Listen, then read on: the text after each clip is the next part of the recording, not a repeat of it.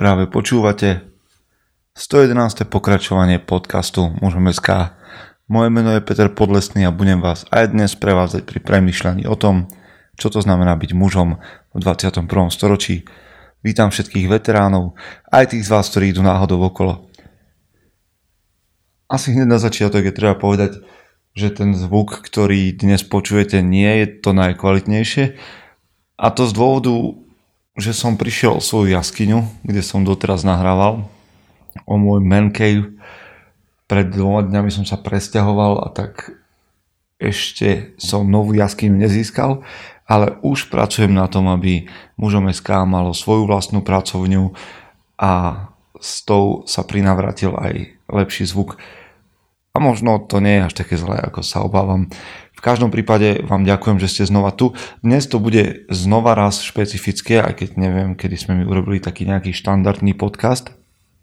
Ale skôr ako sa k tomu dostanem, tak poďme na to. 1. jún 2019 všetkých chlapov s ich synmi pozývam na stretnutie v Košiciach, na ktorom si budú môcť spolu so svojím synom vyrobiť nôž pod dohľadom majstra kovača, vyrobíte, teda dostanete čepeľ vyrobenú, vyskladáte záštitu a vyrobíte z kusu dreva naozaj takú akože vašu personalizovanú rúčku a do toho sa budeme rozprávať o vzťahoch medzi otcami a synmi.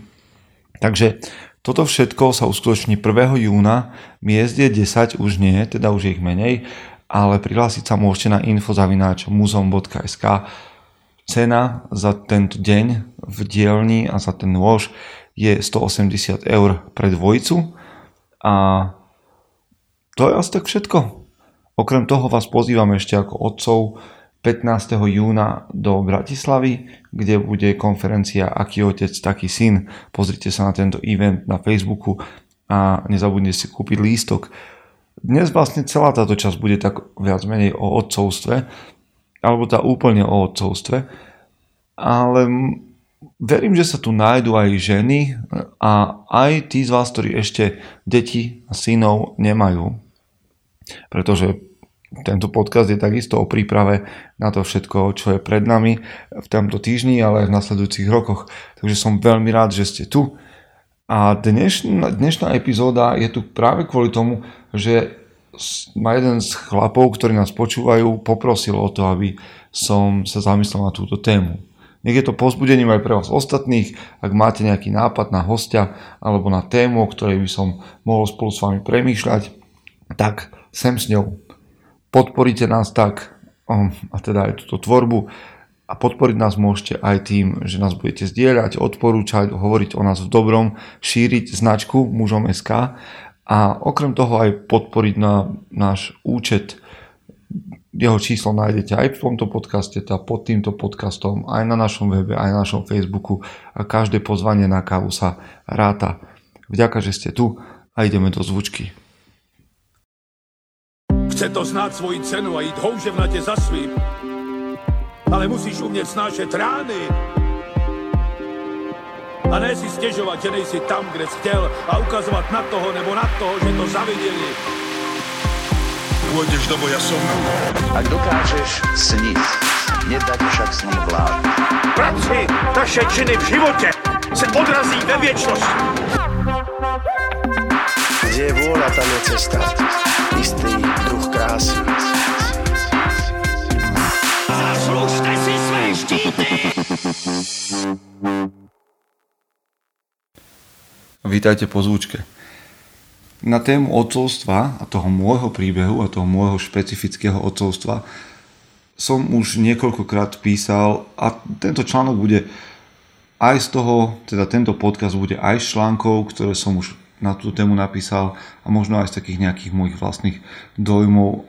Takže nečakajte nejaké veľké školenie, ja nie som ani profesionálny rodič, nemám všetky deti na svete, neprešiel som tými najťažšími situáciami. Ale nejaké situácie som v živote zažil a preto sa s nimi rád podelím a možno niekoho posunú ďalej, možno dokonca ďalej ako mňa. Na niektoré veci som naozaj musel prichádzať sám dlhodobo, ale poďme od začiatku. Neviem, či viete, že v tom komiksovom svete aj superhrdinovia majú svoje deti, svojich synov. Napríklad taký Batman má syna, ktorý sa volá, tuším, že Damian. Alebo Wolverine, ten superhrdina z Marvelu, ten s tými vyťahovacími pazúrmi, tak ten má tiež syna, ktorý sa volá Daken. A ani jeden z týchto superhrdinov, ktorí nás bavia na stránkach komiksov a sú neporaziteľní vo svojich dobrodružstvách, to svoje rodičovstvo nejak nezvláda. Majú veľmi komplikované vzťahy so svojimi deťmi a ja keď som to čítaval, tak mi to prišlo zvláštne, že ani superhrdinovia, alebo tá byť superhrdinom neznamená byť dobrým rodičom, byť mužom, ktorý má super schopnosti, ešte neznamená, že zvládnete misiu, ktorou je otcovstvo. No, neviem, čo by ma muselo uhryznúť, aby som bol dobrým otcom. Možno nejaké radioaktívne dieťa, alebo... No neviem, tak to, je to iná linka. Poďme ďalej. A to, čo chlap potrebuje budovať v každom prípade, ak sa má stať otcom alebo ak je otcom, sú presne všetky tie vlastnosti, o ktorých hovoríme. Byť dobrým mužom vás trochu nakopne k tomu, byť dobrým otcom. Trénovať si silu, česť, sebaovládanie. To sú cnosti, ktoré vám pomôžu, ale prichádzajú veci, ktoré možno pre vás a pre mňa neboli také bežné, ako bola trpezlivosť, láskavosť, hravosť, vedenie, sebazapretie, kreativita. A popravde som niekedy myslel na to, že a teda keď sa mi narodili deti, že môj čas príde niekedy neskôr, keď deti vyrastú a budú schopné komunikovať, lebo nezvyknem sa rozprávať aby som sa nikoho nedotkol. Nezvyknem sa rozprávať s ničím, čo nekomunikuje so mnou späť. Znamená, že zvieratá a batoľatá vo mne zanechajú vždy také nejaké rozpaky, že by som sa mal tým nejakým spôsobom prihovárať, keď nedostávam adekvátnu inteligentnú spätnú väzbu. No, ale toto je veľký omyl. Výchova a všetky také tie detaily tých dní by mali byť v mojom vlastníctve od začiatku. Jednoducho, moja úloha ako otca úplne od batoliat, ako od toho dvojčenského veku, bola a je prítomnosť. Jednoducho, a teraz som už o tom presvedčený, že moja dcéra, prvorodená, ale aj môj syn, druhorodený, potrebovali počuť moju prítomnosť, cítiť moju prítomnosť a vedieť, že ten s hlbokým hlasom nie je iba nezaujatý pozorovateľ, ale že je to ten, kto sa stará. To je ten, a teraz si vymyslím pár slov, tak ako som ich napísal do jedného článku, že to je ten objímač, rozprávač, šteklíč a povedzme, ak je to nutné, tak už aj koník. No. A že som drakobiec a všetky tie veci. A mnohokrát na našom webe hovorím, že otec je ten, nielen muž je ten, ale otec muž je ten, ktorý odovzdáva oheň. Jednoducho dnes, a verím tomu, a možno trošku naivne, ale stále mám tú predstavu, že dnes zosobňujeme to, čo raz ponesú naše deti. Charakterovo. Jednoducho deti sa učia napodobňovaním, tak ty ako otec potrebuješ byť tou najlepšou postavou na napodobňovanie. K tomu, že odovzdávame oheň, by som sa ešte raz vrátil, ale skôr ako to urobíme, tak dokončíme tento príbeh. Existujú otcovia, mnohí ste takých mali, alebo takých poznáte, ktorých najprirodzenejším prostredím je gauč. Hej? A majú pocit, že to je nejaká riadiaca jednotka a že z tej riadiacej jednotky v úlohe šéfa budú vydávať rozkazy, ako sa kde a čo udeje. A že jediný... že ich úlohou je vlastne obhájiť pozíciu na tom gauči ako miesto, na ktoré majú právo, pretože bojovali svoj boj v práci, ale to nie je pravda. Jednoducho boj, ktorý odvedieš v práci za tých 8, 12, koľkokoľvek hodín, to nemá odradiť od toho dobrodružstva s vlastnou rodinou. Lebo, a teraz pozor na to, chlapi, môže sa stať, že jednoducho z toho gauča sa stane časostroj a jedného dňa, keď sa z neho rozhodneš vystúpiť, zistíš, že všetci majú 15-20 rokov viac a ty ich nepoznáš. Nepoznáš svojho syna, nepoznáš svoju dceru, nestihol si s nimi vybudovať vzťah, pretože išli správy, alebo išiel futbal, alebo išiel curling, alebo išiel film so Silvestrom Stallonom, alebo si bol príliš unavený. A to, čo chcem povedať, je, že dobrým otcom sa nestaneš na gauči, dobrým otcom sa nestaneš ani v práci. V práci sa staneš možno dobrým pracovníkom, dobrým šéfom, na gauči sa staneš oddychnutým mužom, ale dobrým otcom sa stanem v teréne, v zákopoch vankušových vojen a v krvi rozbitých kolien a v strachoch zo zubných vrtačiek. A toto sú veľké dobrodružstvá. To je taký môj úvod k tomu, ako ja premýšľam o svojom otcovstve a verte tomu, že toto je ideál a že nie všade a stále ho naplňam, ale je to niečo, k čomu sa chcem priblížiť. A prečo to hovorím je, aby ste možno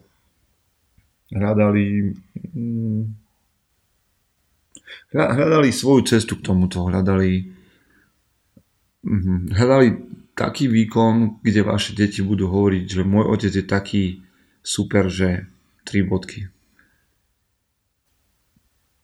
No a teraz k môjmu príbehu.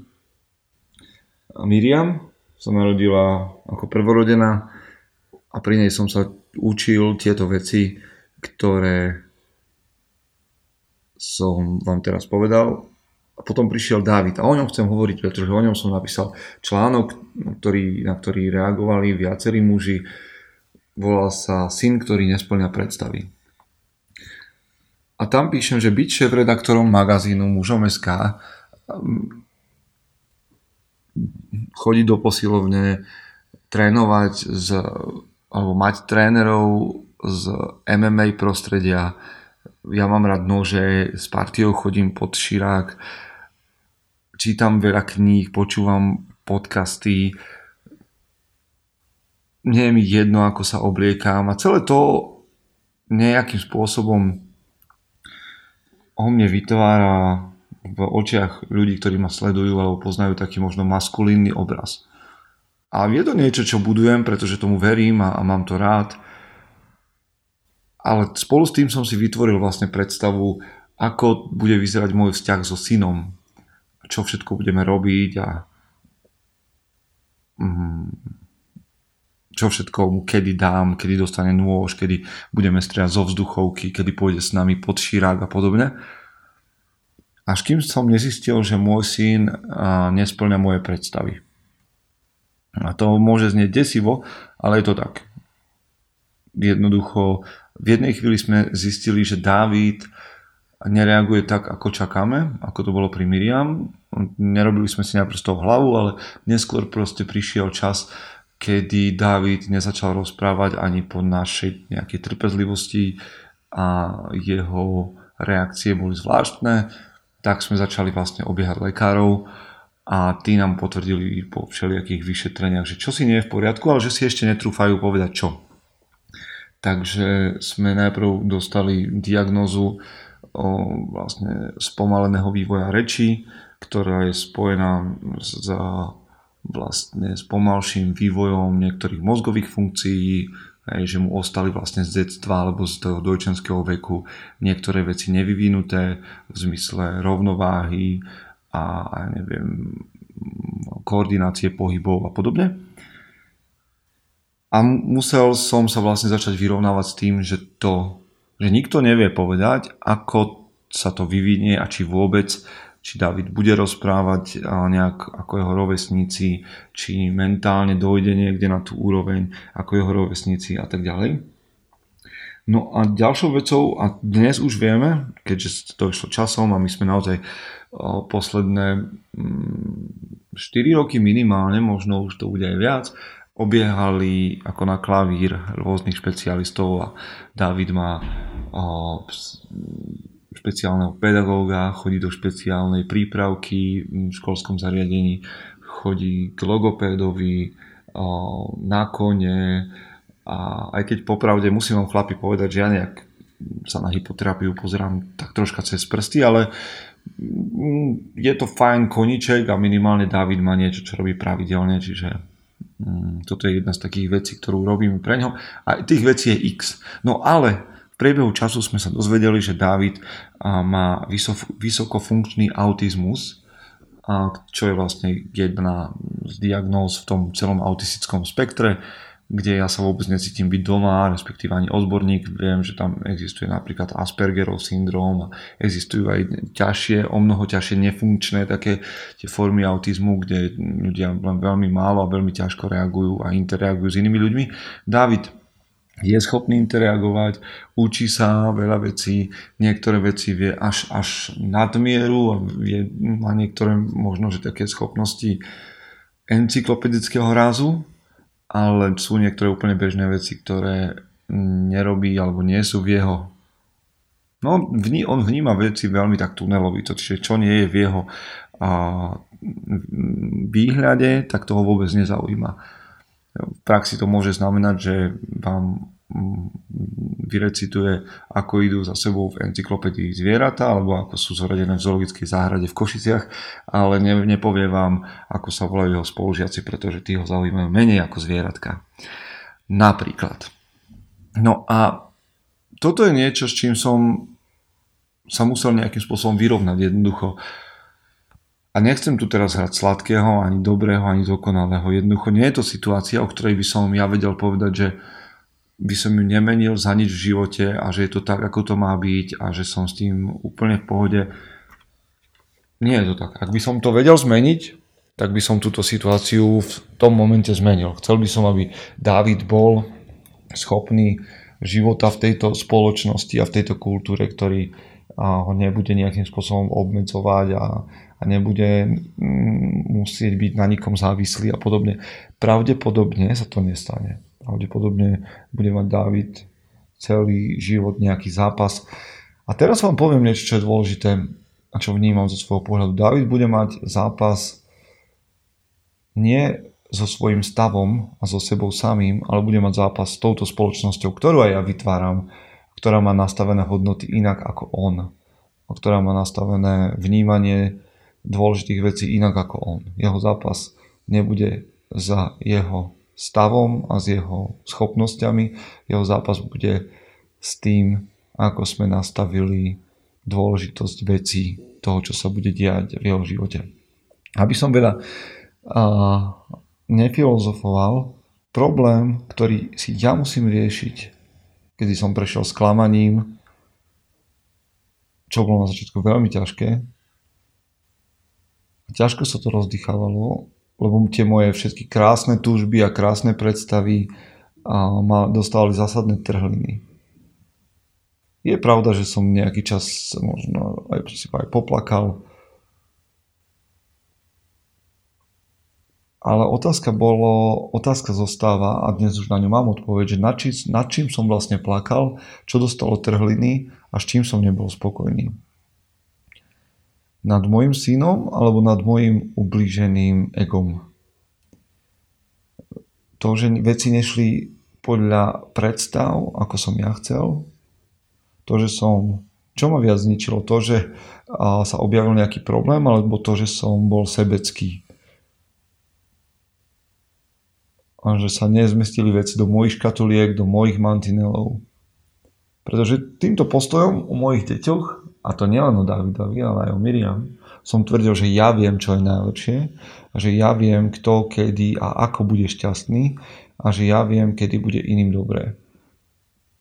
A že kým to nebude tak, tak to nebude dobré. No a potreboval som z toho výjsť vonku, z týchto predstav, a nielen kvôli sebe, ale aj kvôli Davidovi.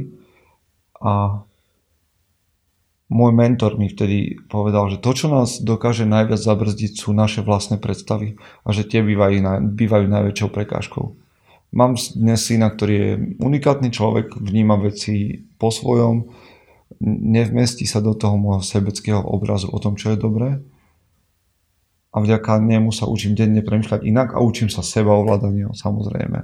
Učím sa tomu, že moja úloha je pomôcť môjmu synovi byť tou najlepšou verziou jeho samého. Nie tou najlepšou verziou mojich predstav, ale tou najlepšou verziou jeho samého. A že chcem, aby bol najlepším mužom, aký môže byť, bez ohľadu na to, akú mám ja predstavu. A mnoho chlapov je na tom asi podobne ako ja. A tiež sa trápia možno nad svojimi chorými synmi, pretože majú svoje predstavy o tom, čo je dôležité v živote a ako to ich deti nedosiahnu a ako sa budú trápiť.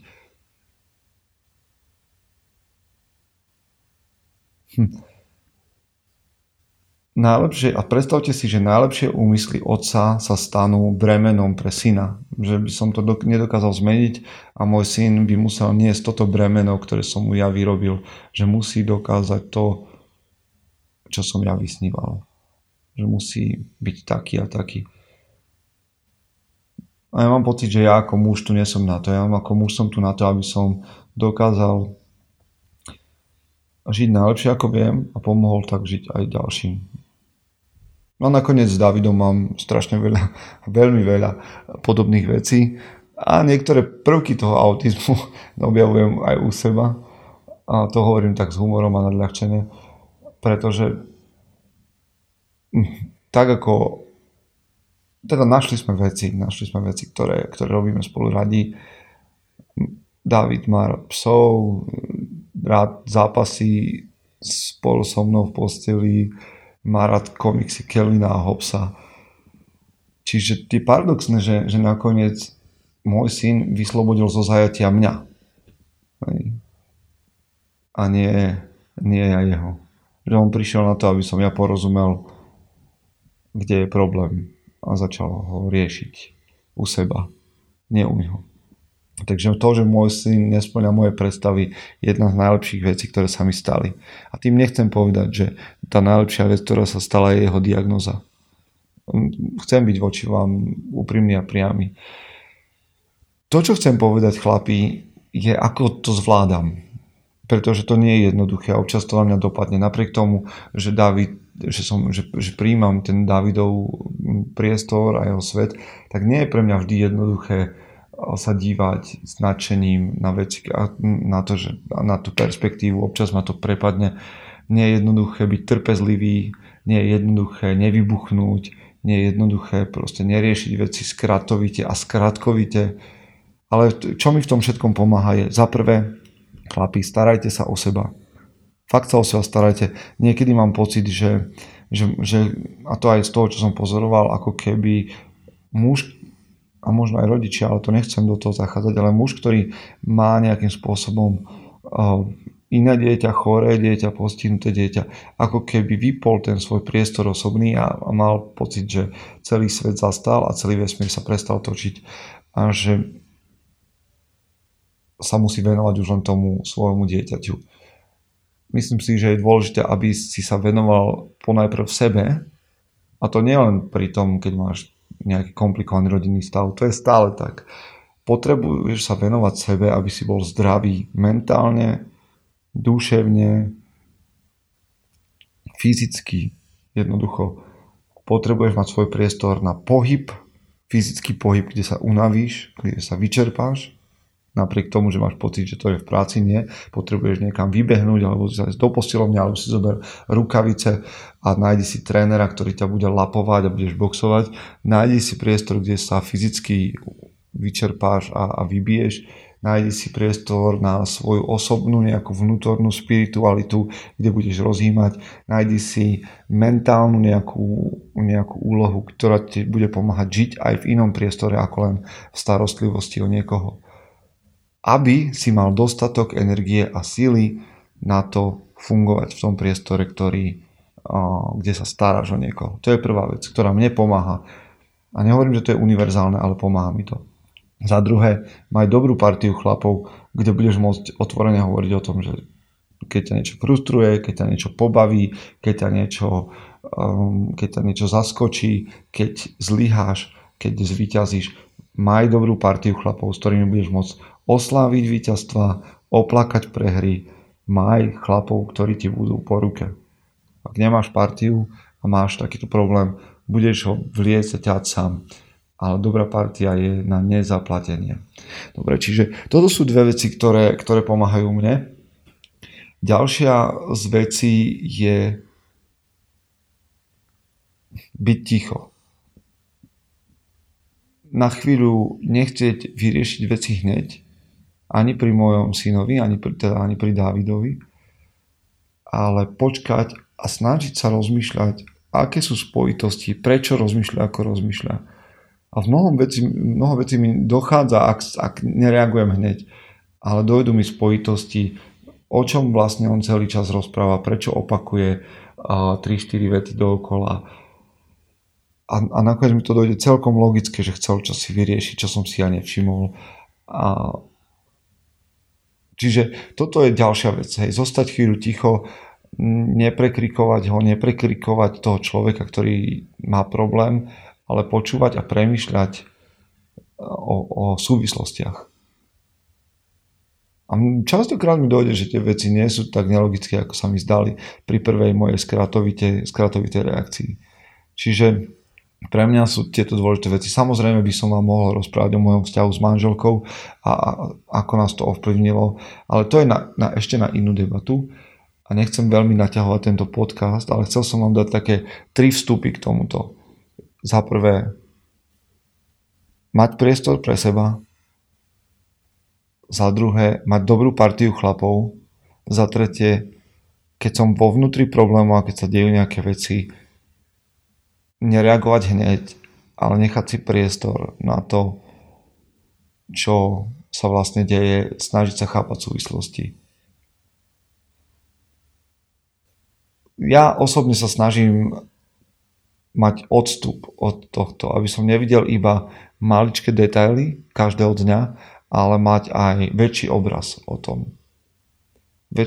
o tom, že svet jednoducho nie je vyskladaný z tých maličkých vecí, z tých takých mojich názorov, to sú tie maličké veci, ale že svet je oveľa komplexnejší a oveľa bohatší a do toho sveta patrí aj môj syn, aj vaši synovia, aj vaše dcery s ich špecifickými vecami a s ich špecifickými danosťami.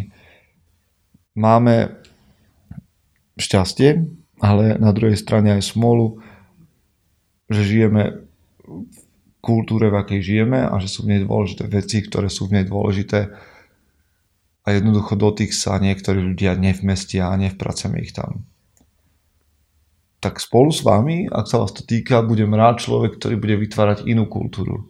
A určite vo svojom okolí nájdete rovnako zmýšľajúcich ľudí v rovnakej situácii, ktorí s vami radi vytvoria zdravé prostredie, v ktorom budú rásť ľudia, ktorí sa budú môcť stať tou najlepšou verziou seba samého. Prajem to aj vám, verím, že toto moje osobné premýšľanie vás kam si posunulo. Ak poznáte niekoho, komu by možno tieto slova pomohli, nie preto, aby mu vyriešil život, ale preto, aby videl, že aj niekto iný rieši podobné veci ako on, tak mu to posunte a dajte vedieť, že Mužom.sk je tu pre všetkých chlapov, ktorí chcú byť dobrým otcom. Dovtedy sa čítame, počujeme v ďalších podcastoch a už od zajtra pracujte na tom, aby ste boli tou najlepšou verziou seba samého. Chce to znát svoji cenu a jít houževnatě za svým, ale musíš umět snášet rány a ne si stěžovat, že nejsi tam, kde jsi chtěl a ukazovat na toho nebo na toho, že to zaviděli. Pôjdeš do boja som. Ak dokážeš sniť, nedať však sní vlád. Práci taše činy v životě se odrazí ve věčnosti. Kde je vôľa, tam je cesta. Istý druh krásy. Zaslužte si své štíty!